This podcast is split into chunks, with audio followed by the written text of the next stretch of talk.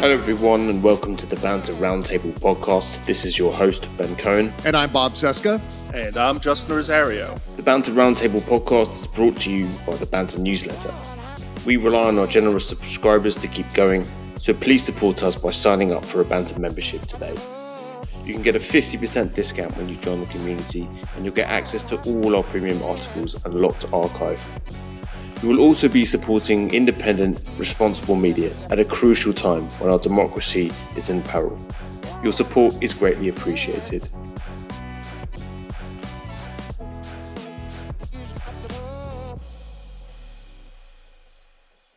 Hey, everybody, welcome to episode 30 of the Banter Roundtable podcast. Good morning, guys. How are you? Good morning, Ben. Hi. Hey, how's it going? Good, good, good. I'm, I'm, I'm almost, I'm like 90% COVID recovered, 10% uh, terrifying back spasms. Um, you know, nothing, nothing major. yeah, yeah, long this- COVID's a real thing, man. It's, a real happening. thing. Yeah. It's, it's, it's a real thing. Uh, anyway, I don't want to. I don't want to spend. What do we spend like 15 minutes like with a pit? I had a nice pity party last week on. Uh, I've actually had like neighbours of mine who who are who Mhm. listen to the podcast come up and be like, "Oh, I heard like I heard you talking on the podcast about about your COVID, man. I'm really sorry." Wow. like, yeah. So anyway, I won't throw another COVID pity party because we have a lot to discuss today. We had. Um, the, the continued January 6th hearings this week, that was obviously the major news. We had two um, sets of hearings on Monday and on Thursday with lots of big revelations, lots more, uh, basically more ex- um, evidence that Donald Trump is a is a criminal and should be in jail, and lots of people around him knew it. We're going to be talking. And they should about- also be in jail. yes, they should also be in jail. The we're also going to be talking about the economic situation that is currently engulfing the the White House. This and well, and America as well. We've got inflation, which is um, spiking. Uh, there's talk about we might be hit, entering a recession. We're going to be looking at is Biden's role in the economy? Is he responsible for what's happening with the economy? What can he do about it? Uh, like who should take the blame for this? Um, we also then have lots of fun examples of Republican hypocrisy. We're going to be talking about Lauren Boebert, Herschel Walker. We have uh, then more Republican hypocrisy in our both sides segment, where we look at it's actually not even hypocrisy. We're looking at examples of sheer insanity from the Republican Party that you do not see with Democrats, just to highlight the fact that both sides in America are not the same. Uh, then we have a members only podcast today where we're going to be talking about Alexandria Ocasio Cortez and why she isn't in she hasn't endorsed Biden for 2024 and why that is a big problem. Um, so, without further ado, uh, the hearings, right? The, the the January 6 hearings this week. So I have spent much of the week digesting a lot of this, and have um, obviously, you know, the, the evidence now is just incredibly clear now that uh, Donald Trump eh, and every, everybody around Trump knew that his elect his kind of election fraud uh, claims were false, uh, and that his attempts to follow some obscure legal theory that the vice president had the power to overturn the election, basically, um, that people around him were warning him not to do that. Even the lawyer who came up with the theory was doubtful that it would that, that it was legit. Um, but Trump did it anyway, uh, and that was responsible for um, you know his continued pressuring of everybody around him to do to, to continue the lie that he the election had been stolen from him. Clearly led to the violence, it upped the pressure on on the MAGA mob, um, kept feeding them lies that the uh, the election had been stolen. We also found out that Mike Pence was 40 feet away. The, the, the, the mob that stormed into the Capitol building was uh, was 40 feet away from Mike Pence, and you know uh, my guess is that they would have killed him. I'm I'm fairly sure of that. They would have Oh, yeah. they would have definitely they would they would have harmed him. Easily. Yes, exactly. What were the so guys? What what, what were the ma- for you? What was the kind of main takeaway? I'm curious to hear your take on on um, what you thought the major points were and where this goes. Well, We talk, we talking about yesterday. We talking about yesterday's hearing specifically. Yeah, let's talk about yesterday. Let's talk about Thursday's hearing. Yeah. We're talking about, I think, uh, consciousness of guilt. I think that's the the main takeaway from all of this. That they all knew. Eastman knew. Donald Trump knew. Mike Pence knew. They all knew that this plot drafted by John Eastman and executed by Donald Trump to convince Mike Pence, this pressure campaign, as it's being called, they all knew that was illegal. They all knew what Mike Pence was uh, doing was violating the Electoral Count Act, and uh, so that is clear and unequivocal. And uh, th- obviously, there are other crimes that we're talking about that were have been presented in the previous two sets of hearings. But as far as crimes in this particular one, you know, we've got essentially a conspiracy to commit this crime. And I think that involves Donald Trump. I, honest to God, I'm feeling pretty confident right now. And I know I probably shouldn't. I should probably be far more skeptical about whether or not Donald Trump is going to face legal accountability for all of this. But after these hearings, and seeing all of this evidence stacking up and knowing that there's more to come, I'm feeling pretty good about that. Plus, the fact that we already know through reporting in the New York Times that there is a grand jury impaneled in Washington, D.C., that has subpoenaed Peter Navarro uh, for communications with Donald Trump regarding 1 6.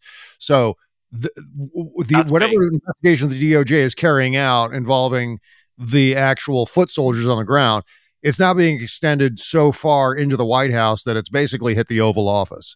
You got Peter Navarro, who's a close advisor to Donald Trump. Certainly, he was one of the top three or four advisors in the wake of the 2020 election. Between that, uh, between uh, Peter Navarro, Sidney Powell, Rudy Giuliani, Lin Wood, some of these uh, freaks and weirdos, this kitchen cabinet of uh, just monsters, you know, advising Donald Trump, and Peter Navarro being one of them. So, eh, all of this put together, it seems like there's a strong chance of Donald Trump getting caught up in all of this. And we we learned on Monday that the committee is looking at Save America PAC and this scam to raise, I think, something like $250 million initially uh, through an organization that didn't actually exist. Donald Trump claimed that he established some sort of fund as of the day after the election that didn't actually there was no you know there was no uh, PAC that was set up to collect this money. And then when they finally set up the save america PAC all that money that they raised went into that fund.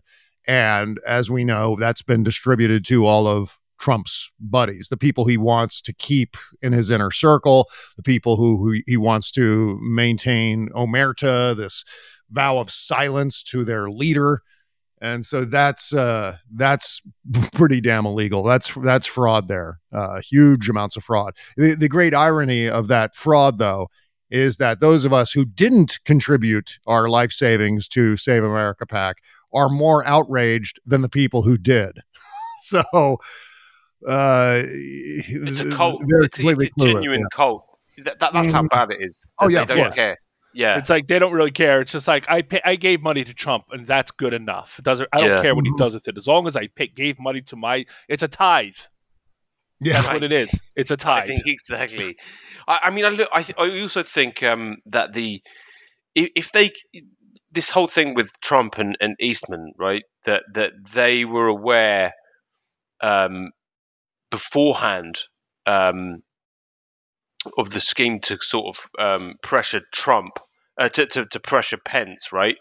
Uh, this this is I think this is really important. So this could be if this if the you know the DOJ decides to get involved in this, this whole scheme that they were cooking up, um, you know, if they knew that that was illegal, right? If they knew that this this was, and I think that Eastman did know that it was illegal. And oh I yes, he absolutely did. Yeah, he was in oh, fact. Yeah, he absolutely. He, he was aware. Uh, in fact, this is a point of questioning with Greg Jacob, who is a uh, an advisor, counsel to uh, Mike Pence. Question was: Did John Eastman ever admit, as far as you know, in front of the president, that his proposal would violate the Electoral Count Act? And Greg Jacob said. I believe he did on the 4th. So, two days prior to the insurrection, John Eastman was aware that this plot that he's outlined that Donald Trump was busily executing uh, trying to coerce Mike Pence into uh, participating in all of it. Uh, that's all illegal. And everyone in that inner circle was fully cognizant of that reality. And mm. uh, whether or not that constitutes uh, something illegal on behalf of Trump and uh, some of the people who didn't, some of the non Eastman people who were involved in the plot, that's a different story. I mean, I'm not a lawyer. I, I have no idea what the legal ramifications of that, pushing Pence to do something that was illegal. I don't know where that falls. So look, this is what the, the so the New York Times um, t- talked about this yesterday. They said if the prosecutors can prove that that both Mr. Trump and Mr. Eastman were aware in advance that the scheme to pressure Mr. Pence would violate the law, it could be an important piece of evidence suggesting intent. Should yeah. the Justice Department decide to pursue a criminal case against either of them. And intent is the is the key word here. Mm-hmm. Uh, and then the article continues. It says both Miss Cheney and a colleague on the committee, Representative Pete Aguilar, Democrat of California, mentioned that a federal judge had already ruled in a related civil suit that Mr. Trump and Mr. Eastman most likely conspired together to obstruct the certification of the election and to commit fraud against the United States. That yep. is serious. That mm-hmm. is very, very, very serious. And I cannot imagine that. You know, look, I don't really have a lot of time for Merrick Garland. I'm not a fan. Um, you know, perhaps he's uh, an extraordinary tactician um, or strategist, and he's just waiting for his moment to come and prosecute, uh, you know, to come and investigate this stuff with the full weight of the DOJ. I don't know, but I cannot see how this doesn't, how the DOJ doesn't get involved after this. I just, I can't understand. If if if they don't, then what is it for? Plus, yeah, there was a lot of hearts and minds testimony yesterday. I'm talking about Republicans, Trump insiders, uh, sacred cows on the Republican side, on the ultra conservative side of things, who were indicting all of this on a theoretical level, on a constitutional level. And that included Judge Michael Luttig, who Ted Cruz said back during the 2016 election that he would be at the top of his list for nominees for the Supreme Court. I mean, this guy, Michael Luttig, is a uh, a huge celebrity. I mean, almost as famous as Donald Trump himself in conservative circles at this point. And so he was outlining in, you know, a lot of people were heckling him for being a slow talker. But uh, I think, first of all, he had had a stroke at some. And then, second of all, what he was saying was so fucking deadly serious that it was appropriate that he was taking his time uh, to emphasize the, the gravity of his observations. And that were that was basically America. This is a direct quote. America would have immediately been plunged into a revolution and an unparalleled constitutional crisis. The rule of law was supremely violated on January 6th. Uh, he said the treacherous plan was no less ambitious than to steal America's democracy. That's how, like, a guy who was in line, a conservative, would have probably joined, uh, probably would have uh, decided with people like uh, Neil Gorsuch and uh, Brett Kavanaugh, and in some ways, Sam Alito and uh, Clarence Thomas, which, by the way, we discovered uh, yesterday as well that John Eastman was somewhat convinced that Alito and Thomas would decide to uh, be the, the sole two Supreme Court justices who may have decided in support of Donald Trump's coup had it gone that far. Uh, although he did change his mind after some convincing that, yeah, probably would have been a nine to nothing decision, but maybe seven to two. Who knows? so that says so much about Alito and Thomas as well. Yeah, and the fact that Eastman was uh sent an email, thank God he sent an email because God, they're so stupid. Mm-hmm. Asking to be put on the pardon list says one, he knew he was guilty of something, he that he committed a crime, and two, there's a pardon list, which means yeah. there may be somewhere at physical, well, not physical, but an email or somewhere's out there a list of people who wanted pardons, which is a big fucking deal because those are all people who knew they were committing crimes. And you know, Trump was just dangling that in front of them because if he pardoned all of those people afterwards, then they wouldn't have any incentive to defend him. So they all have to be in it together and hope he gets reelected so they can pardon them later. Yeah, I but, think there's evidence. Uh, Glenn Kirshner was talking about this yesterday, I believe, on the Stephanie Miller show, where he was talking about how uh, some of the responses that we're seeing from witnesses indicate whether or not they received some sort of secret pardon in Trump's final days. So, on one hand, you've got Ivanka Trump, for example, just spilling the beans, talking, talking, talking. Uh, according to Trump, perjuring herself, by the way. That was his immediate reaction to Ivanka Trump's clip from the first of night. course. Yeah. Oh, she didn't really Can you get a secret pardon? Like, What's is that? that? even a thing? Yeah. Oh, yeah. You can. You, you absolutely can. He could have pardoned a bunch of people. He could have just been handing out uh, pardons like Halloween candy uh, throughout the White House. In fact, I would assume that he was.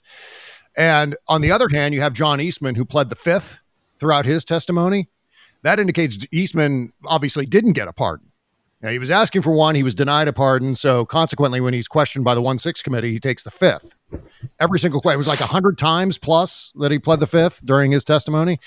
So that indicates to me that uh, Donald Trump handed out more pardons than we're aware of.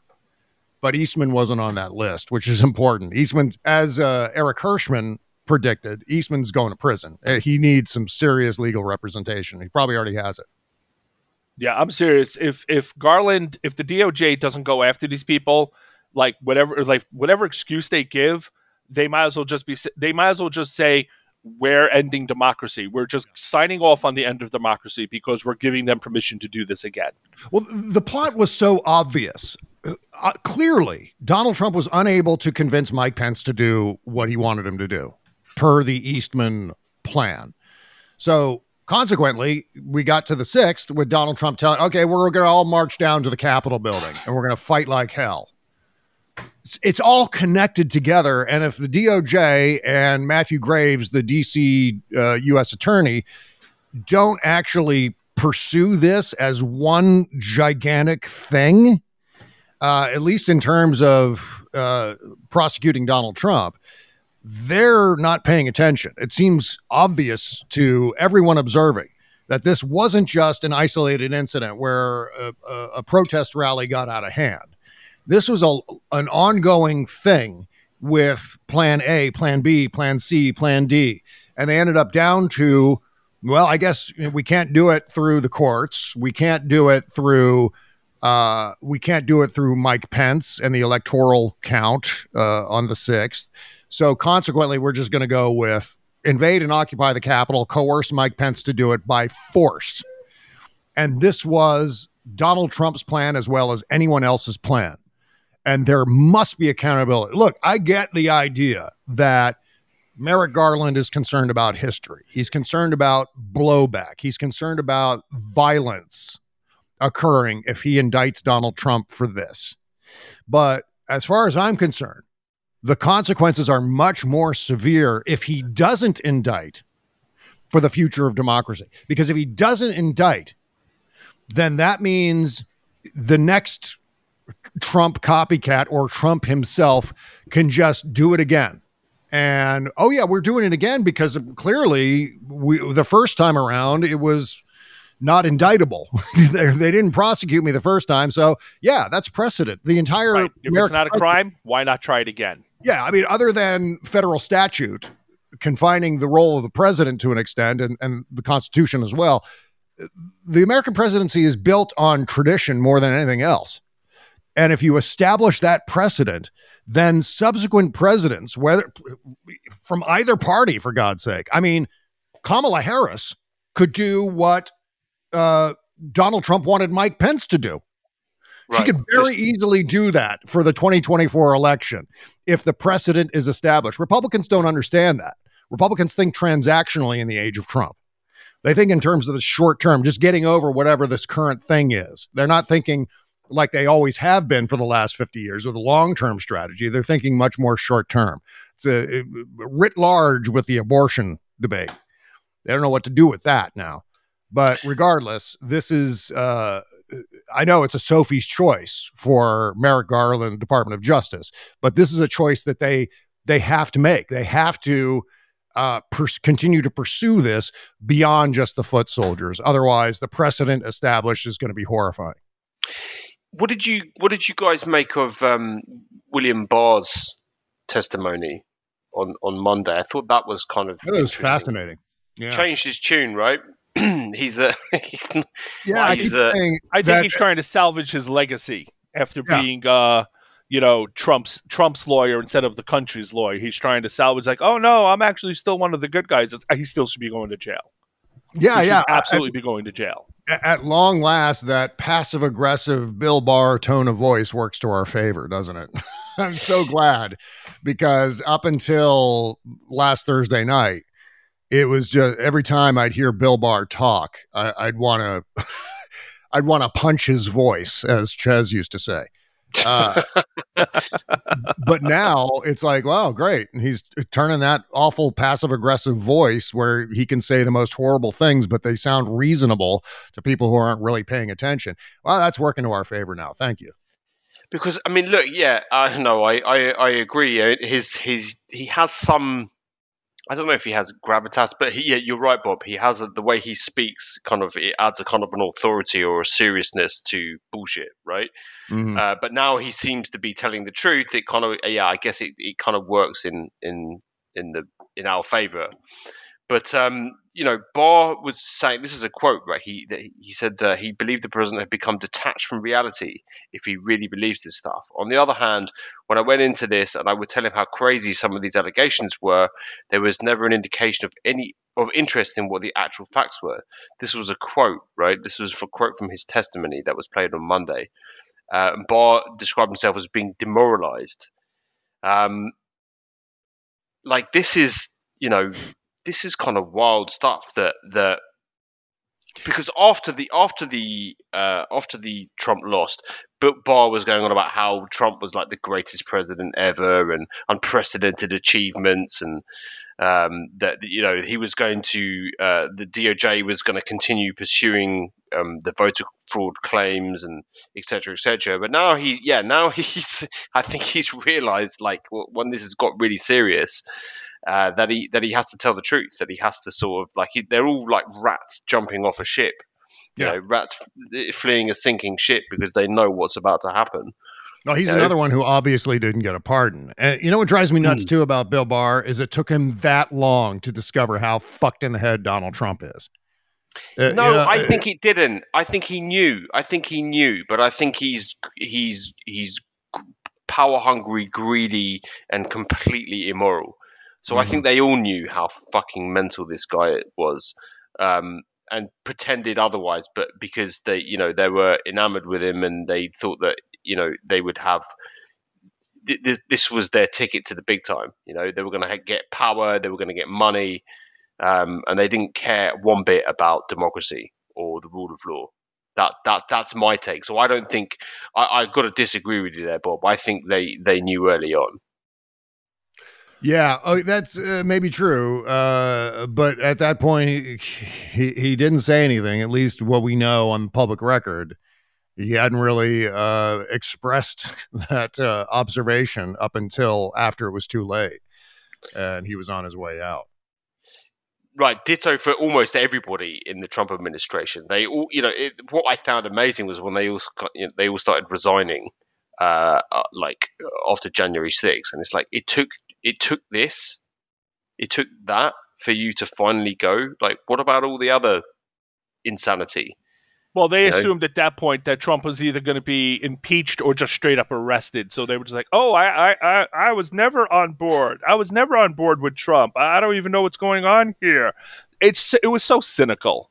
It was so Yeah. incredibly cynical. It's like you knew exactly who he was the entire time. You were using him to get what you wanted, and you were just going along with it because you know whatever it benefited you. But now it's like, oh nope, time to move on.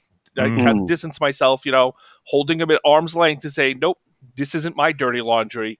But they all have the stench on them, on them, and all of them should go to jail for it. They What- all what- aided and abetted.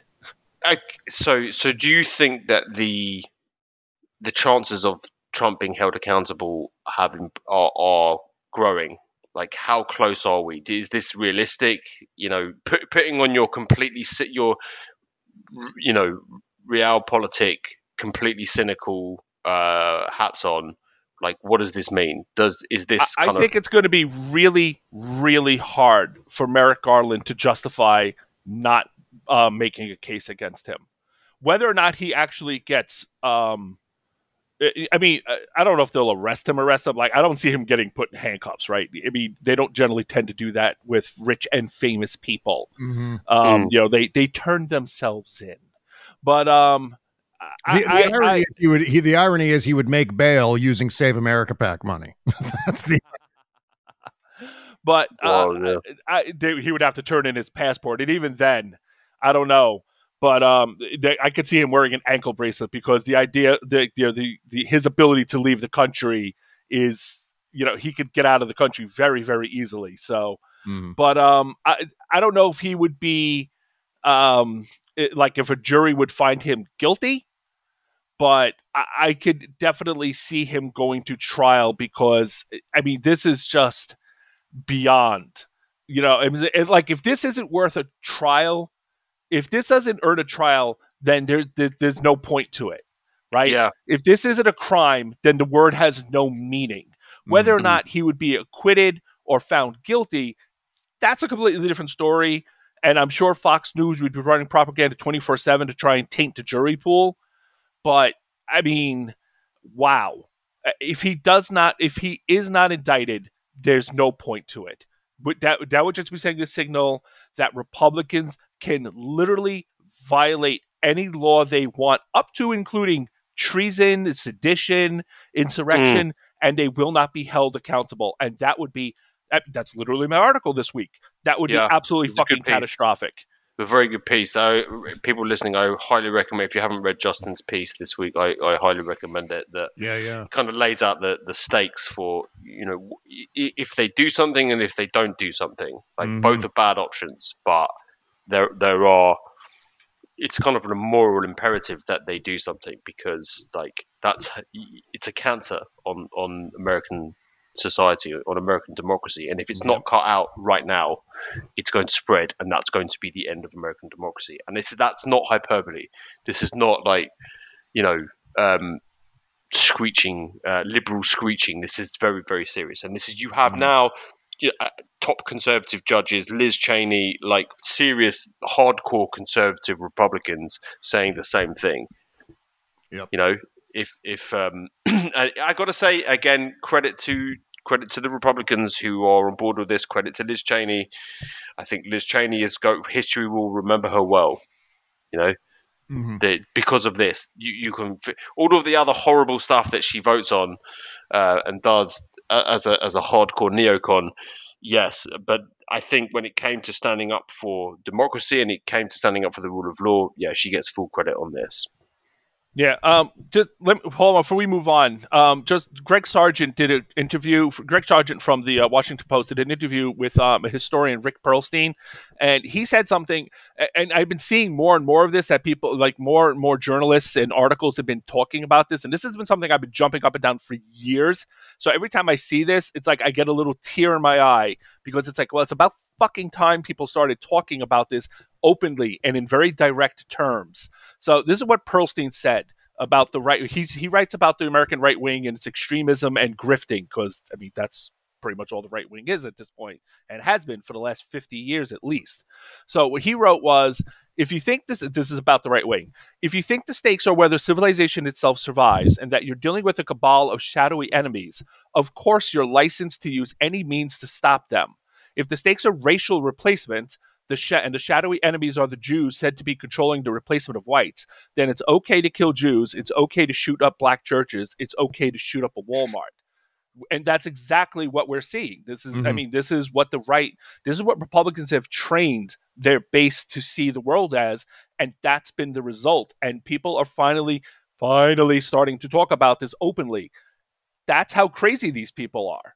Yeah, they that's where we are now. they know that in reaction to the disasters that they're manifesting, that American voters will lean toward the quote unquote daddy party for for help. You know, it- despite what we know about the actual Republican Party, they have they're filled with cowards.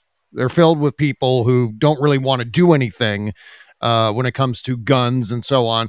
Uh, certainly not anything with regard to racial violence and and and uh, anti-trans violence and all the rest but the the dumb shit perception that continues to survive even into this modern era is that uh, well when we're in trouble we, we turn to the national security people the quote unquote national security people.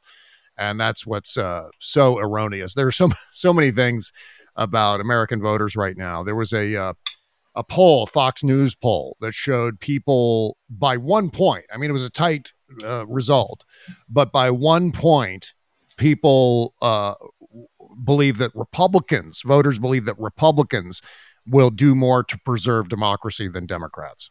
Oh, good lord! Yeah, it's. I mean, it's a load. I mean, I take take it with a grain of salt. But yeah. on fire. Yeah, yeah. are going to preserve it. Mm-hmm. Yeah, yeah, exactly. Insane. Well, guys, look, let's move on uh, to the another other major news this week. Well, it's it's been major news for quite some time now that the economy is really not doing very well. The the um, inflation is is still rampant. Prices are going up everywhere. Gas prices are high. Uh, food prices are high. The federal the Fed just got involved. The Federal Reserve just got involved, and they're hiking interest rates, which um, obviously didn't. The stock market doesn't doesn't like that there is now people are saying there's a there's worried about a recession. I saw um, the odds of a recession, according to one statistical analysis, was 72% likelihood of a recession. This is not great news. Uh, like, and I'm going just personally as well. This is, I think, everybody's infect, uh, affected by inflation. You know, I've, I've um, mouths to feed, and food prices are going up you know gas prices are going up. This affects absolutely everything and, and, and everybody. And this is having, I think, a very, very, very bad effect on Biden's presidency. And and um, I don't think it's fair, right, that Biden gets the blame for this. It just absolutely sucks that he has to that he's inherited this god awful mess from the previous administration. Um, you know that he's still in the midst of cleaning up and there are events completely outside of his control that are contributing to these to this perfect storm of um, uh, you know economic mayhem.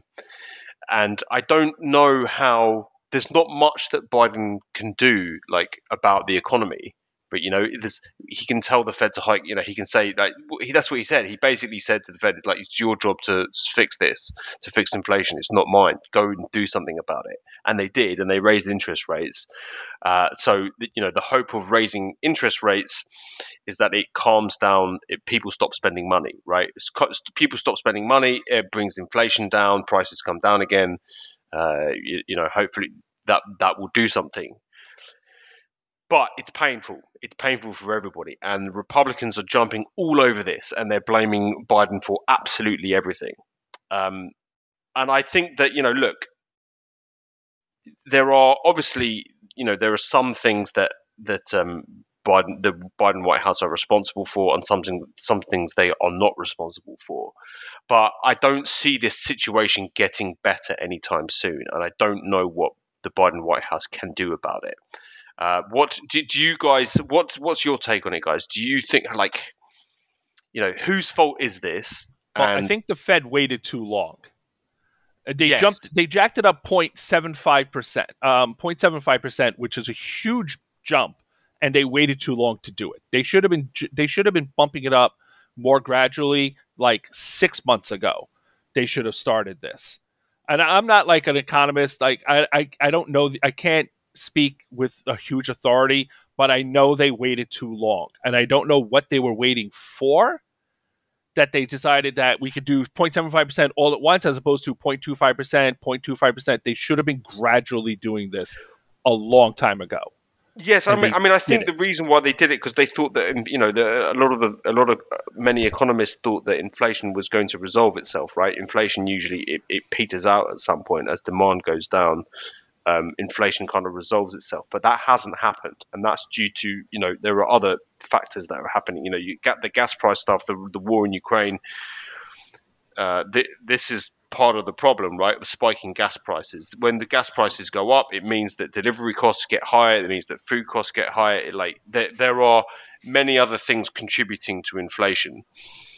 uh, that, that contribute to inflation. And I think the Fed was wait was waiting because they thought that this was going to resolve itself, and it hasn't. And you know, look, like this puts Biden, the Biden administration, in a in a, an absolutely terrible spot, and I think they're going to pay. They're going to pay for this at the you know in the midterm. The midterms is going to Democrats are going to get hammered, and it's because I don't. Uh, what is it that the voters that I don't understand. It's, it's so infuriating that they're not paying attention to any of this stuff, right? They just don't seem to be paying attention to to to a what the Biden administration has had to deal with, right? They've just we've come out of a deadly pandemic. The Biden administration has is basically responsible for pulling the country out of the pandemic. A very very aggressive vaccination campaign. Um, as you know, lots and lots and lots and lots of funds and, and, and money to roll this out, testing, I give them a very high grade on on how they've dealt with the pandemic, which has then allowed the economy to kind of get back on track, people to go back to work. You know, uh, they also passed massive investment, which is um, it, you know the job the, the, the job numbers are pretty good. Um, you know, there are apparently like Amazon can't. There aren't enough. Jo- they can't get enough people to fill the n- number of jobs that they have now. Uh, Amazon, for example. So I think the Biden administration can be credited for, for, for lots of this stuff, but they they just don't get any credit for it. They don't get any credit for it ever. And you know yeah. they're also dealing with this the whole January the sixth thing, right? They're dealing with a with a they just had a, an attempted coup on on on American democracy, right? And the Biden administration also has to deal with trying to c- calm things down, to stop, um, you know, to cool the temperature down a little bit. And I think they're doing a good job on that. And I generally think Biden is doing a good job. Uh, and it's it's incredibly infuriating to see people blaming Biden for this when it's just I, I, in what way is he responsible for um, you know if a country comes out of of a, a, a pandemic a two year long pandemic that basically kind of destroyed the economy you're not going to get back to things aren't going to be hunky dory straight away. It's, it takes a long time for, for the you know the economy to resolve itself, and also what were they supposed to do about about Russia, about the Russian invasion of Ukraine and spiking gas prices? This has got nothing to do with the U.S. It's got nothing to do with the Biden well, with, with it, Joe it's, Biden. It's more than that. It's not like Republicans are offering anything right in, in, response like i mean they literally said they don't have a plan they won't tell you their plan until after elect until after you elect them because if they give you a plan well then that leaves them open to questions about their plan so they've literally said we're just not going to tell you you have to elect us and find out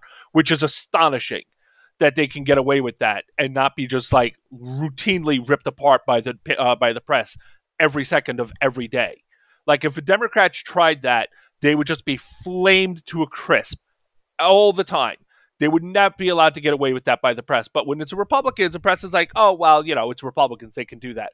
And the, the public accepts it, right? And it would be unacceptable for, for Democrats to do that. But, and people are going to vote on that. It's like, well, you know, Republicans, give Republicans a try. Oh, what are they going to do? They're just going to try to impeach um, Obama, uh, Biden. They're going to try to impeach him by, uh, Biden. That's what they're going to do. That's all they're going to do if they take control of the House and the Senate. They will do literally right. nothing else. They won't even try to fix any of the problems. They won't offer any solutions whatsoever. And we all know that, including the people that are going to vote for them, but they just want to shake things up. We tried that already. It was called the Trump administration. And what did that get us? Yeah, a total total catastrophe. And I so think you, you let's know do that again how the, the I mean the midterms like how bad do you think it's going to be? Uh, you know, I I I think the Democrats are going to be lucky if they hold on to the Senate. Uh, I think the House is lost. Personally, I don't know. Bob, you're more optimistic about it than I am. Has that changed recently? Um, no, I, am still looking at. Uh, well, here's here's where I am with uh, the congressional election right now, and I think we need to pay more attention to the state and local elections, especially the state legislature elections, because that's where all the shitty laws are being passed. There's nothing really happening yeah. in Congress that uh, uh, uh, that we can necessarily do anything about because of the Senate. But the great irony of that is that American voters, in their shitty, stupid wisdom, uh, are probably going to punish House Democrats, even though House Democrats have delivered literally everything that Democrats have been asking for for the past two years, Mm. and including impeaching Donald Trump twice.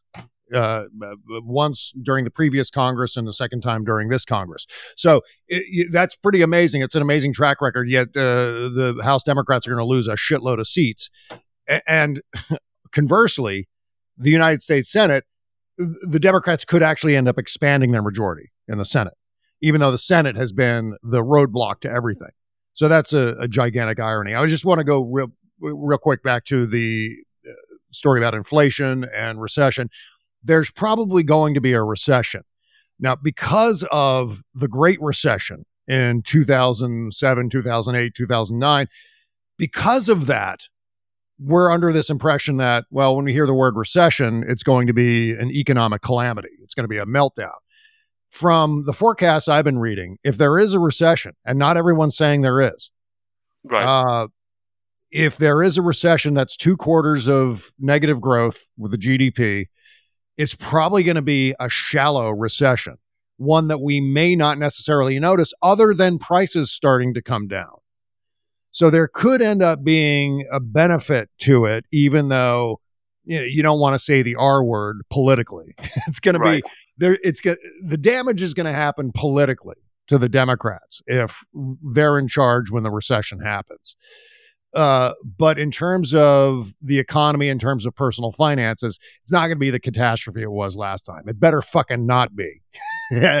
As someone who was uh, crushed in the last one, I'm Yeah. certainly not. Uh, I'm not going to sit here and forecast uh, another thing like that. I don't think that's going to happen. But uh, Mm. economic conditions, generally speaking, are pretty fucking strong right now.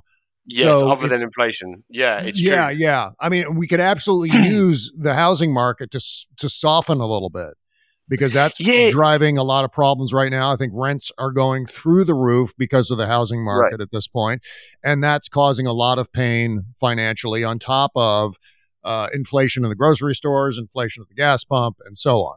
Uh, so this could end up working out well for 24. Um, but maybe not so well for the coming up midterms. So we're just going to have to wait and Yeah. see in terms of when this actually goes down. People are saying third quarter this year. I don't know. I don't know. It's all speculatory.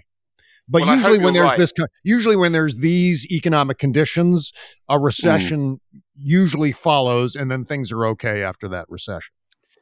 Yes, I, I hope you're right, and I, I thank you, Bob, for that slightly sunnier take on things. I, like, you know what I, mean? I need I need to hear that.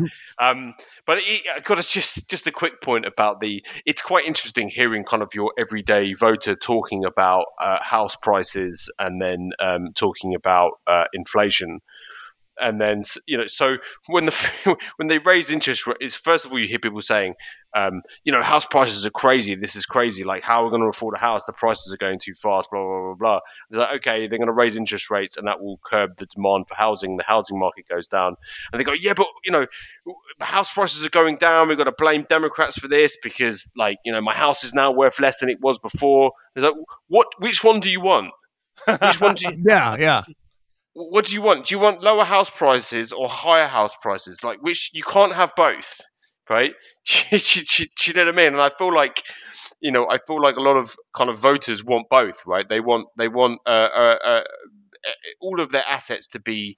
They wanna be rapidly able to- gaining- Yeah, they want to be able to buy cheap houses and sell it for a lot of money, and it's like Yes. that's not how Yes. it works. Yes, ex- ex- exactly, exactly. But anyhow, so look, um, m- moving on. Uh, just uh, wanted to highlight a couple of stories this week about uh, Lauren Boebert and Herschel Walker. These are two of my favourite MAGA MAGA nut jobs. Uh, so, so Herschel Walker, who is um, uh, Trump's Trump's very good buddy, has uh, it's so the Daily Beast broke the news this week that Herschel Walker has a secret 10 year old son he fathered out of wedlock. And uh, then he, the, the, the former football star turned politician, then said, this is according to the Daily Beast, confirmed late Wednesday night that he has yet another son with a different woman that the public doesn't know about, as well as a daughter that he had in college, right? So this is a guy who. Um, uh, who rails against particularly African American men um, uh, about being absent fathers, right? Uh, so this guy has got three kids, undisclosed children that apparently he he uh, doesn't he doesn't have much to do with, right? That's, um, that's amazing. Right. It, it's you've got you've got it just knows absolutely like no limits to the to the hypocrisy of these people. So look, there's another story about um, nutjob, MAGA, lunatic, gun, insane Christian evangelical person. Uh, so so there's a whole thing about um, the the Lauren Boebert, right? And uh, uh, there was a story that broke this week about she may have worked as an escort and had several abortions, right? And it was uh, American Muckrakers. It was a PAC co-founded by a, Democrat and former North Carolina Sen- state senator candidate David Wheeler. Uh, they published the allegations. Um, uh, claiming that Boebert had previously worked as an escort on a sugar daddy website and underwent at least two abortions, one of which was related to her supposed sugar baby work. So it doesn't. We don't know whether the story is true or not. We have no idea. Um, I don't want to. I want to just make it clear that I'm not saying that this story is true, um, but it could be, right? It could be, and I think that again, like this, this is sort of the, the in the MAGA world, right? That this this kind of behavior from people like Lauren Boebert, if true, and Herschel Walker, which that story we do know is true, it's sort of emblematic of the MAGA right, right? That that they um, do as I say and not as I do. That Trump, like, people like Trump are they're, they're viewed as being kind of emissaries of God, like literally sent by God to come and clean America up right? While this guy has like been accused of sexual assault by you know 19 women, um, you know he's basically ripped off uh, and stolen from uh, all the people that he's worked with over the years. Um, you know, uh, attempted a coup on the United States government, is engaged in more criminal activity than any president in history and yet he's still seen as being this kind of virtuous, uh, you know, because he holds a Bible up or he says he believes in God or we invite some crazy evangelical pastor to come and do prayer meetings with him in the White House. But um, really, it's because he makes libs cry, and that's yeah, really exactly, what it is. exactly, and that's and that's what it is about people like Herschel Walker and, and Lauren Boebert is that, that that's what they do. They make the libs cry right? And they have um, uh, Justin. You, you, there was a story you were telling me about yeah, So, so when, when when we were talking about this in the pre-show, Ben said, "Oh yeah, we're going to talk about the crazy thing with Lauren Boebert," and I was like, "Oh, you mean the thing with her with her kid and the the ATV?" He had no idea what I was talking about. And I had no idea what he. I thought the thing he was talking about wasn't even real. I thought that was a fake thing I saw online. So there's two crazy stories about this psycho. So it turns out, and again, this is not verified, but this one seems to be more true than the um than the escort one. In 2020, she was off-roading in an ATV with her sister-in-law, her seven-year-old son, and her dog, and she lost control of the ATV and she bailed out and left her sister-in-law, her seven-year-old, and her dog and just let it crash. Now the kid and the dog were fine. They were in the back seat, buckled in, I guess, um, and they they were fine. But her sister in law got real fucked up. Like she smacked right into the, basically the a cliffside, and she got real banged up, and she's still kind of injured. Like you know, she's she's fine, but she's still suffering from the after effects of this. And you know, she kept it quiet because she was trying to get Boebert was trying to get elected. But the fact that she bailed on her seven year old when this is a woman who goes out there and it's like, you know, I'm all about the family and I'm all about Jesus and the family, blah blah blah. It's like what kind of what kind of mother bails on her seven year old and lets them crash? I, I can't even comprehend the mindset behind that, and then keeps it quiet to you know because for their political career. That is just astonishing to me. Now that's not that's not verified verified, but it's out there now, and that's that's going to be verified because the police are starting to look into it because you know you, that's a crime. You can't just do that sort of thing and cover it up. People got injured, so we'll hear more about that one, I'm sure. But anyway, you were saying. Yeah, um, amazing. I mean, look again. I want to make clear to everybody listening that, that, that a lot of these rumors about Boba are, are uh, uh, thus far that there's no evidence. That we there's not a lot of corroborating evidence. Um, But having said that, having said that, um, given the kind of people, given the kind of Trump lunatic, right? It's kind of you know when you hear like a rumor about Donald Trump and like the P tape, right? You know about Donald Trump did he pee on prostitutes uh, in in a hotel in Russia? And I'm not going to say he did. I'm not going to say he did, but I'm not going to say that he didn't either. There's nothing about him that would suggest he wouldn't. Right, exactly, exactly, and and I guess, I guess that that's the point I wanted to, to, to, to make. Right, there's nothing, and the same with Lauren Boebert, who is insane. And then I'm just saying, I'm just saying, there's nothing. Those rumors sounds bad.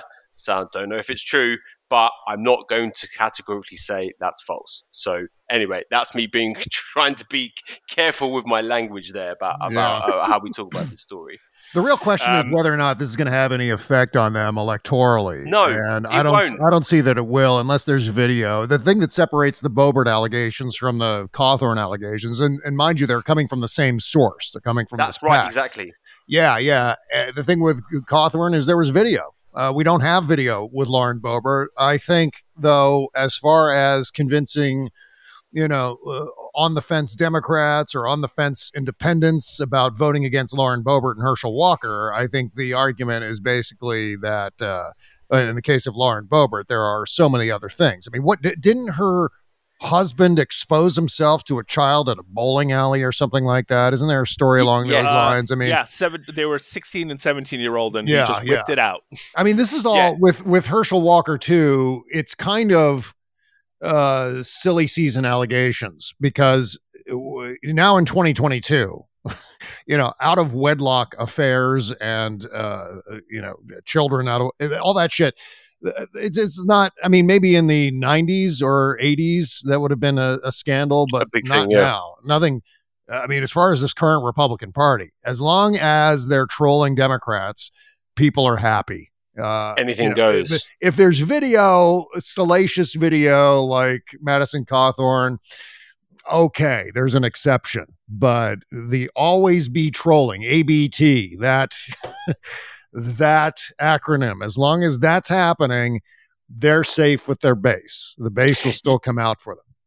Yes, of, of course. You know, and I think that's the, the, the point about the Boebert thing is that, um, you know, it, I, it, to me, the main point about that story is that it doesn't really matter. Like, I don't think her fans would care one way or the other if it was true, right? Yeah. One, you know, one would like to think that her putting her own child in danger would matter to her base, but they're a death cult, so I don't know if it would.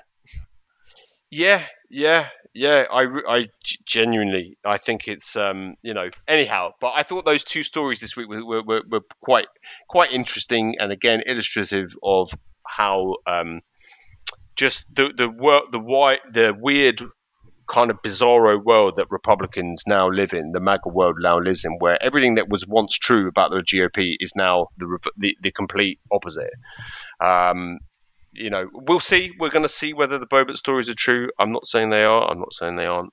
Um, anyway, moving on to our both sides, uh, both sides segment where we highlight Republican insanity, uh, acts of pure craziness. Um, so my my uh, my one this week is I've got uh, Representative Marjorie Taylor Greene, who tweeted out this week. She said, "I'm introducing a bill to make it illegal for children to be exposed to drag queen performances."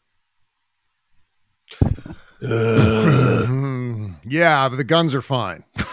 the, the drag queens, we got to do something about that. Yes, yes, right. I just want to this is where the GOP is focused. This is where the MAGA nut jobs are focused now. They're focused on kids being exposed to drag queens. And a drag queen, like, you know, has anybody seen the movie Miss Doubtfire? I mean, you know what yeah. I mean? Like, did, did it? Didn't did Repu- don't Republicans say that parents should have the choice about who what their par- uh, what their kids should see. Isn't that the whole point of their assault on schools? That you know it's parents' choice, and now they're saying they're going to pass a bill saying parents don't have a choice. Yeah, that's right. a good point. Yeah, how how does that work exactly? well, you know, with the this drag queen business, there's also a law uh, being proposed in Florida uh, along these lines, uh, which is insane. Um, given some of the uh, sections of Miami that have drag shows and, and so on, famously. Um, the big picture, though, is something we need to bear in mind, which is that the Republicans are going after LGBTQ people now. They're trying to roll Yes. back all the advancements that have been made. This isn't just an isolated attack against uh, uh, uh, trans people in bathrooms or drag queens or uh, some of the don't say gay laws that we're seeing. This is a much bigger effort to well, now that we've got abortion in the can, now that we've got that solved, let's move now to this other thing that's deteriorating American society. You know, the Mm. 50s utopia that we were promised. And that's gay people. So uh, bear in mind that the end game for all of this is to reverse some of the decisions. Obergefell, uh, for And example. Lawrence and Lawrence. yep. They'll go after that one too. Mhm. That's the one So- that made uh so that made um uh what was it? Um Oh my god. Lawrence was uh anal sex. Yes, right. That that made that legal because before they, they could make it criminal and they're going after they're going to try to make it criminal again Mhm. because that's what they do. and there That's will be they do. laws and the laws will be established so that what you're thinking to yourself well how are they going to patrol what i do in the privacy of my own bedroom well it's going to be now where neighbors are going to be ratting on neighbors uh, the whole bounty hunter thing that we're seeing with uh, abort new abortion laws that's going to be the case with uh, you know when they start going after uh, lgbtq uh, it's Yeah, be, you know citizens turning in on other citizens basically I think you can you can all you can all and I think the thing about like people like Marjorie Taylor Greene is that that she just says out loud what's kind of happening. You know what where where this is going. Like you can kind of that that that's sort of uh the weather vane. You know what I mean? You can you can see what's what's going on, where this is all going by looking at her Twitter account. Uh, you know, so that was my choice for this week. And it, uh, again, I think it just shows you that you know, do we like while liberals are trying to stop um, children being slaughtered in school by AR-15s, um, this is what the Republicans, Republican Party, are doing. They're trying to ban drag queen performances for uh, children. Anyway, um, uh, Justin, who, who's your pick this week? All right, so I have the the Republican-led commission of rural Otero County in New Mexico.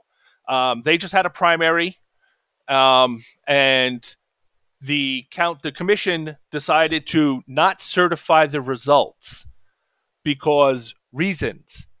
And when I say reasons, that's exactly what I mean. They don't actually have a reason. None, as far as I know, none of the candidates are complaining about the vote tallies, right? So there's no no none of the candidates are saying, "Oh no, there's something wrong. You have to check it." Blah blah. None of that's going on. They just decided we're not going to ch- um, certify the results. And this is a this is um this is a county where Trump won 62% of the vote, right? So this is Trump territory. So it wasn't like Biden won there and there's some suspicion about what. No, he won, and they're still doing this. Okay. And the reason they're doing this is that they're testing the waters to see if they can get away with it. And even if they don't, they're normalizing it. So when multiple states do it in November, people won't be particularly surprised. That way, when they do it in massive numbers in 2024, the public's going to be like, "Oh yeah, well they've been doing this for years now," and that's, I mean, this is this is their strategy, and they're starting. They're starting it now.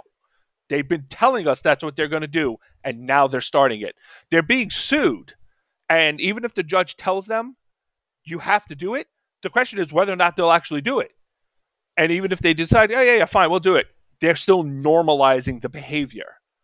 And that's where we are now. That's this is something that the right is openly and explicitly doing, and you do not see on the left. So, ta-da! Here we are. They've been telling they've been telling us out loud we're going to do this, and now they're doing it. Jeez, wow. So that's Um, exciting. That's exciting. Good news. um, Bob, what, what, Uh, what, who you got this week? Steve Bannon confirming some of my fears. I've been saying for uh, some time now that the whole drive for this uh, red hat movement, this pro Trump Republican movement, is to uh, win majorities, win posts of power, presidency, governors, etc., and then to shut the door behind them to make sure that they will never ever lose. And that is some of these big lie laws that we're seeing uh, in the wake of the 2020 election, built off of Donald Trump's obvious lies. We forget that. so many of the lies that have been passed since the 2020 or so many of the laws that have been passed since the 2020 election lies too i guess uh, are all based on donald trump's lying about the results. So that shows you the level of veracity. All these lies that we're hearing exposed in the 1 6 committee uh, proceedings, this is all the basis for actual past uh, Republican legislation uh, that is peeling back democracy and making it easier for Republicans to retain power once they win. If a Republican wins in 2024, that Republican president will probably not leave if he or she loses in 2028 or whatever. And for that matter, if the Republican candidate in 2024 loses that election, then there are some state legislatures that will throw out the electoral votes uh, from those states. So that's that's the precipice that we're dangling on right now uh, as a democracy. And so Steve Bannon, along those lines, said that uh, this is a direct quote: "We will govern for 100 years." After we win 100 seats. And that's when he was asked if he supports autocratic type MAGA rule. And uh, yeah, it's Steve Bannon. That's for sure. He's probably going to prison for contempt. We know that, but that doesn't make him any uh, less uh, uh, wired into this entire thing. We're wired into the strategy of it all. So the difference there, the reason why this is in the both sides category on the show, is because Democrats seem to be almost to a fault interested in getting everyone to vote. and Republicans don't want everyone to vote. They never have wanted everyone to vote. They want the fewest number of voters because when people don't vote, they end up, Republicans end up winning elections. So that is a, a, big difference there. And now Republicans are going so far as to, uh, and this has been happening with voter ID for many years, voter suppression, all in the wake of the Civil Rights and Voting Rights Acts. Uh, they've been making it more difficult to vote. Now they're going full on autocracy where they don't want to, once they win, they don't want to leave. They don't want to give up their power. And that's what Steve Bannon is talking about here. Christ. I, I look forward to the upcoming election um, in 2023 when the media works overtime to pretend this is all just normal. Um, yeah, it's perfectly and, normal. Two regular, normal political parties vying for an election. Well, the, like, yep, yeah. yep, yep. The upsetting thing about it, guys, is American voters, too many dumb shits, are they casting ballots this year based on the wrong thing, based on these short term needs, these temporary glitches in the economy, inflation, gas prices, consumer spending. These are all things that are going to fix themselves, and no amount of Republicans in Congress or state legislatures are ever going to reverse that. Ask one of these people who's bitching about inflation, ask them, what what can a Republican Congress do about inflation? What can a Republican president do about inflation? Please tell me, please define your reasoning on this. They won't be able to answer your question because the answer is nothing. There is nothing they can do. I mean, Joe Biden's making an effort to do something, but it's all just nibbling around the edges. These are market forces at play here. These are uh, boards of directors and CEOs, uh, international, uh, multinational corporations deciding, okay, we're going to jack up prices because of pandemic and gas and so on. And uh, it's going to be great because everyone's going to blame Joe Biden for it. Everyone's going to blame politics. It's just become a, a political shovel fight. And we'll be able to be over here doing our thing with impunity. And uh, that's the cynical CEO mindset that uh, we deal with so often in this country. But that's that's exactly what's happening now. So that's the tragedy, where uh, millions of people are going to turn out to vote based on the wrong shit, based on stuff that you know, may have been a motivation to vote 20 years ago, 30 years ago. But these days, the priorities have to be vastly different than what they are. And I don't see those priorities changing, uh, at least in any significant way. Well, it'll be it'll be interesting to see what those people say in 20 years when Republicans haven't let Democrats uh, hold elected office for a decade plus, you know, and then nothing's gotten any better. Everything keep, keeps getting worse, and it's like, hey, now that only Republicans are in charge this whole time, what do you think about your uh, vote? And they'll just be like, uh, shut up. Yep. yeah. yep. I don't pay attention to politics. I don't have time for that. That that'll be their answer. Polit- po- uh, uh, politics are boring. I, I don't care about politics. Well, look, on that note, guys, we're going to go into the members section now. We're going to be talking about, um, primarily, we're going to be talking about Alexandria Ocasio Cortez and her, this, the news this week that she, that she wasn't going, she wasn't going to commit to endorsing Joe Biden for 2024 and why that is a problem. Um, and yeah, I think that it's, yeah. So look, we're going to talk about that. I, I have mixed feelings on AOC um, we'll talk about that. I'll, I'll kind of explain why I picked this topic t- for, for the members only podcast. Uh, guys, thank you so much. Um, everybody listening, we really appreciate it. Um, thanks for tuning in every week. The podcast is growing uh, on, on, a, on a literally on a weekly basis. So um, it's glad that it's taking off in the way that it has been. Uh, if you want to um, subscribe and listen to our members only content, you can do so. You can get a two month free trial and you can listen to all of our members only podcasts, our locked archive, and our letters to the editor feature. We did a huge letters to the editor feature this week where there's lots of back and forth um, with banter readers. Uh, some of it, some of it positive, some of it not so much. So, and you get to read all, all the juicy gossip on on behind the scenes gossip on the website there, and also our premium articles. So, um, yeah, please join us, and um, thank you very much. Have a nice weekend. All right. See you guys later.